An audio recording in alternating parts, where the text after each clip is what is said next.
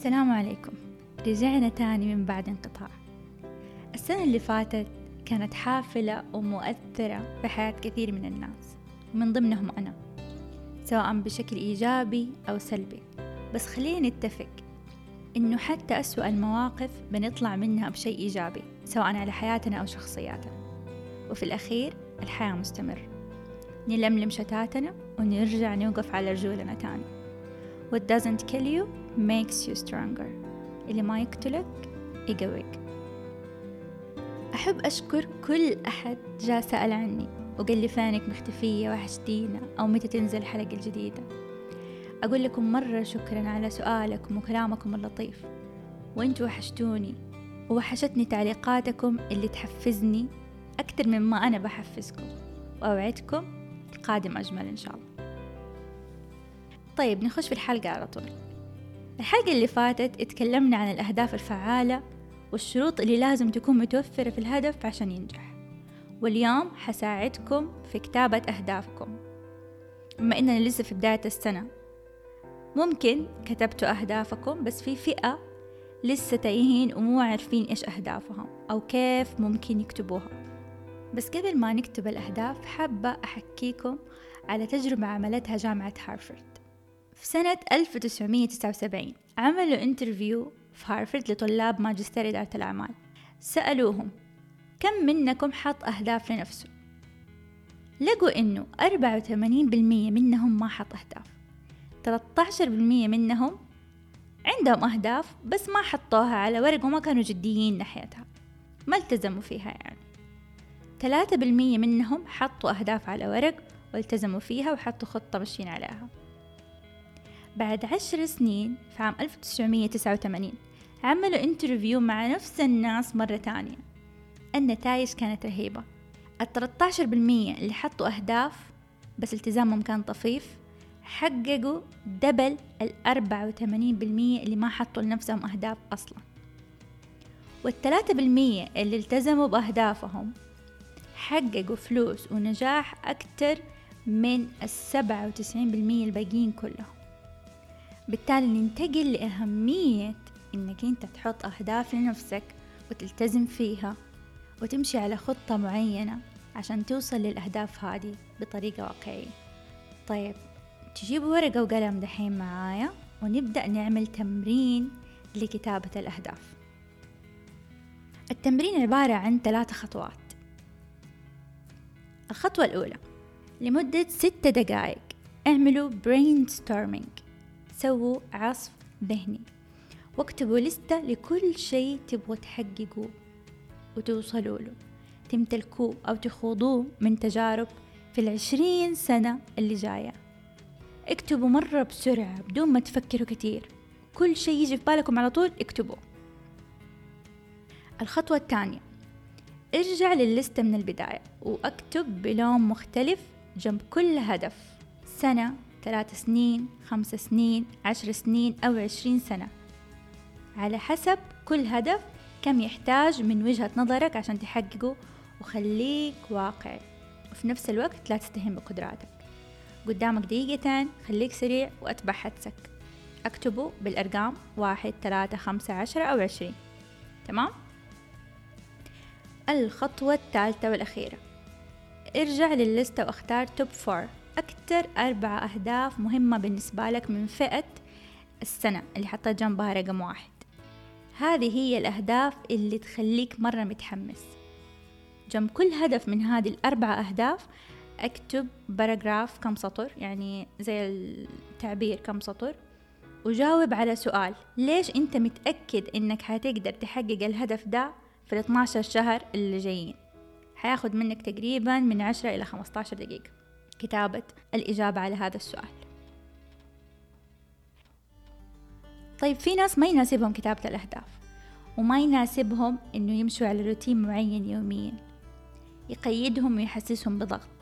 لكن إيوة عندهم أحلام وأهداف بس ما يبغوا الروتين.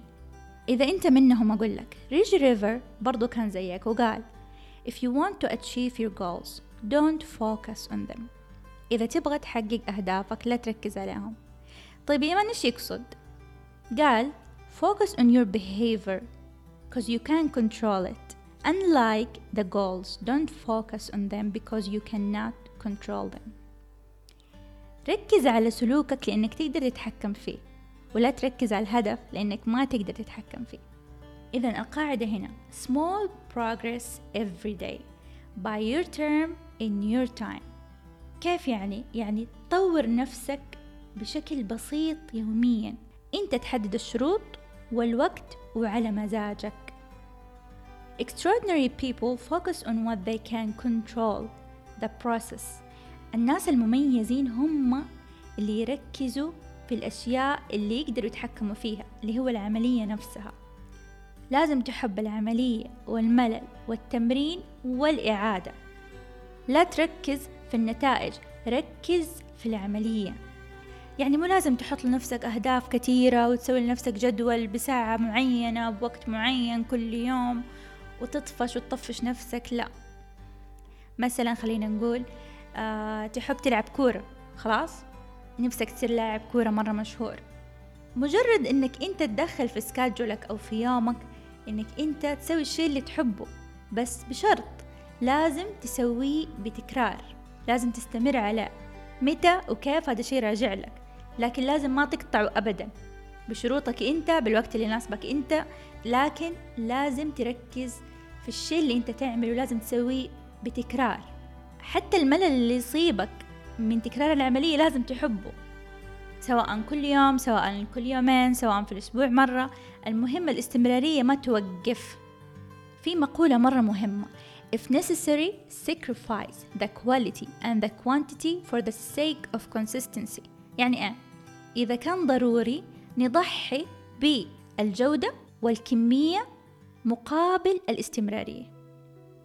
مو لازم كم هدف يكون عندك مو لازم الشيء اللي أنت قاعد تعمله لازم يكون مرة محبوك ومرة متقن تمام؟ مو لازم كم ساعة تعمل الشيء هذا مش ضروري. الضروري إنك أنت تسويه بشكل مستمر. ممكن اليوم أنا بتمرن كورة ساعة. ممكن بكرة ما لي نفس بس ما أوقف أتمرن خمس دقائق مو مهم. هذه القاعدة جدا ضرورية يا جماعة. وأنا بالنسبة لي الاستمرارية هي أهم حاجة. وبصراحة بيني وبين نفسي أفكر أحيانا أشياء كثير لو أنا استمريت عليها ألين يومكم ده إيش كان ممكن يطلع مني؟ فاهمين علي؟ يعني أحيانا الواحد يستثقل يسوي الشيء لمجرد إنه لازم يسويه بطريقة معينة على باله هو كده. لكن مو شرط. القاعدة دي لو أعرفها من زمان كانت ريحتني مرة كتير. إنه مو لازم الشي يكون متقن أو مرة رهيب أو بوقت معين عشان تسويه. لا مش ضروري. الضروري إنك تسويه مهما كان الوقت مهما كانت جودة الشيء اللي أنت قاعد تعمله. طيب في طريقة تانية اسمها أنتي جولف بدل ما تكتب كل شيء تبغى يومك يكون عليه تكتب إيش ما تبغى يومك يكون عليه يعني كيف؟ يعني what to avoid what you don't want to happen. إيش تتجنب وإيش ما تبغى يصير في يومك. باختصار how to enjoy the ride. كيف تستمتع وإنت قاعد تعمل الشيء اللي أنت بتسويه. مثلا عندك بزنس خاص. في تصورك ما تبغى يومك يكون كله اجتماعات ما تبغى تفوت العشاء مع أهلك. ما تبغى تنام أربع ساعات تصحى تعبان. ما تبغى تسافر كتير فتحط الجدول بناء على الأشياء اللي ما تبغاها. حتلاقي تلقائيا حطيت جدول مريح ومرن وحتستمتع وانت تعمله وحتكون منتج أكتر. بالتالي هذه طريقة عكس طريقة وضع الأهداف ومثالية للبعض. كمان في طريقة تانية اسمها طريقة اليوم الواحد. One day principle. التركيز على خطة 24 ساعة فقط. للبعض الخطط الطويلة تكون صعبة بالنسبة لهم وتكون مرهقة. مثلا تكون أنت already عارف الهدف اللي أنت تبغاه okay؟ خطط لكل يوم بيومه مثلا بكرة أنا عندي ساعة فاضي فيها. خلاص راح أتمرن فيها كورة. تاني يوم نمت صحيت تتمرنت كورة قبل ما تنام. آه بكرة ما حأكون فاضي. آه لكن ممكن أدبر خمسة دقايق. خلاص خمس دقايق في الساعة الفلانية راح أتمرن كورة. اليوم اللي بعده لا ما حيمديني لا خلاص أوكي أخذ أوف أحيانا اللي يركز على كل يوم بيومه ما يحس إنه هو overwhelmed كده في مسؤولية عليه كبيرة ما يحس إنه آه، مضغوط. فممكن هذه تكون طريقة فعالة لبعض منكم. باختلاف الطريقة الهدف واحد إنه يكون عندكم هدف وملتزمين فيه. وبس. أي طريقة تبغوا توصلوا فيها لهدفكم برضو أنتوا حرين. كل واحد يمشي على الشيء اللي يريحه ويناسبه. أنا هنا عشان أساعدكم تفهموا نفسكم وتشوفوا أنتوا إيش تفضلوا أكتر. طيب خلاص كتبنا أهدافنا. بعد كده نيجي نخطط لها. التخطيط هيكون كالتالي. نرجع لكل اللي كتبناه وحطينا جنبه أرقام. واحد اثنين ثلاثة وهكذا. كل هدف كم يحتاج وقت بواقعية نمسك خمسة صفحات كل صفحة عبارة عن سنة. نرتب فيها الأهداف على كل صفحة زي ما كنا كاتبين. والهدف مثلا اللي يحتاج خمس سنين نعيد ذكره في كل صفحة من الخمس صفحات. حنركز الآن على الصفحة الأولى فقط. حنجزئها إلى 12 شهر أو 12 مربع. السنة فيها 12 شهر. أو بطريقة احترافية أكثر وهذه الطريقة تتعامل فيها كل الشركات والمؤسسات اللي هي تقسيم السنة على أربع أرباع. كل ربع يحتوي على ثلاثة أشهر وكل ربع مخصص لأهداف معينة.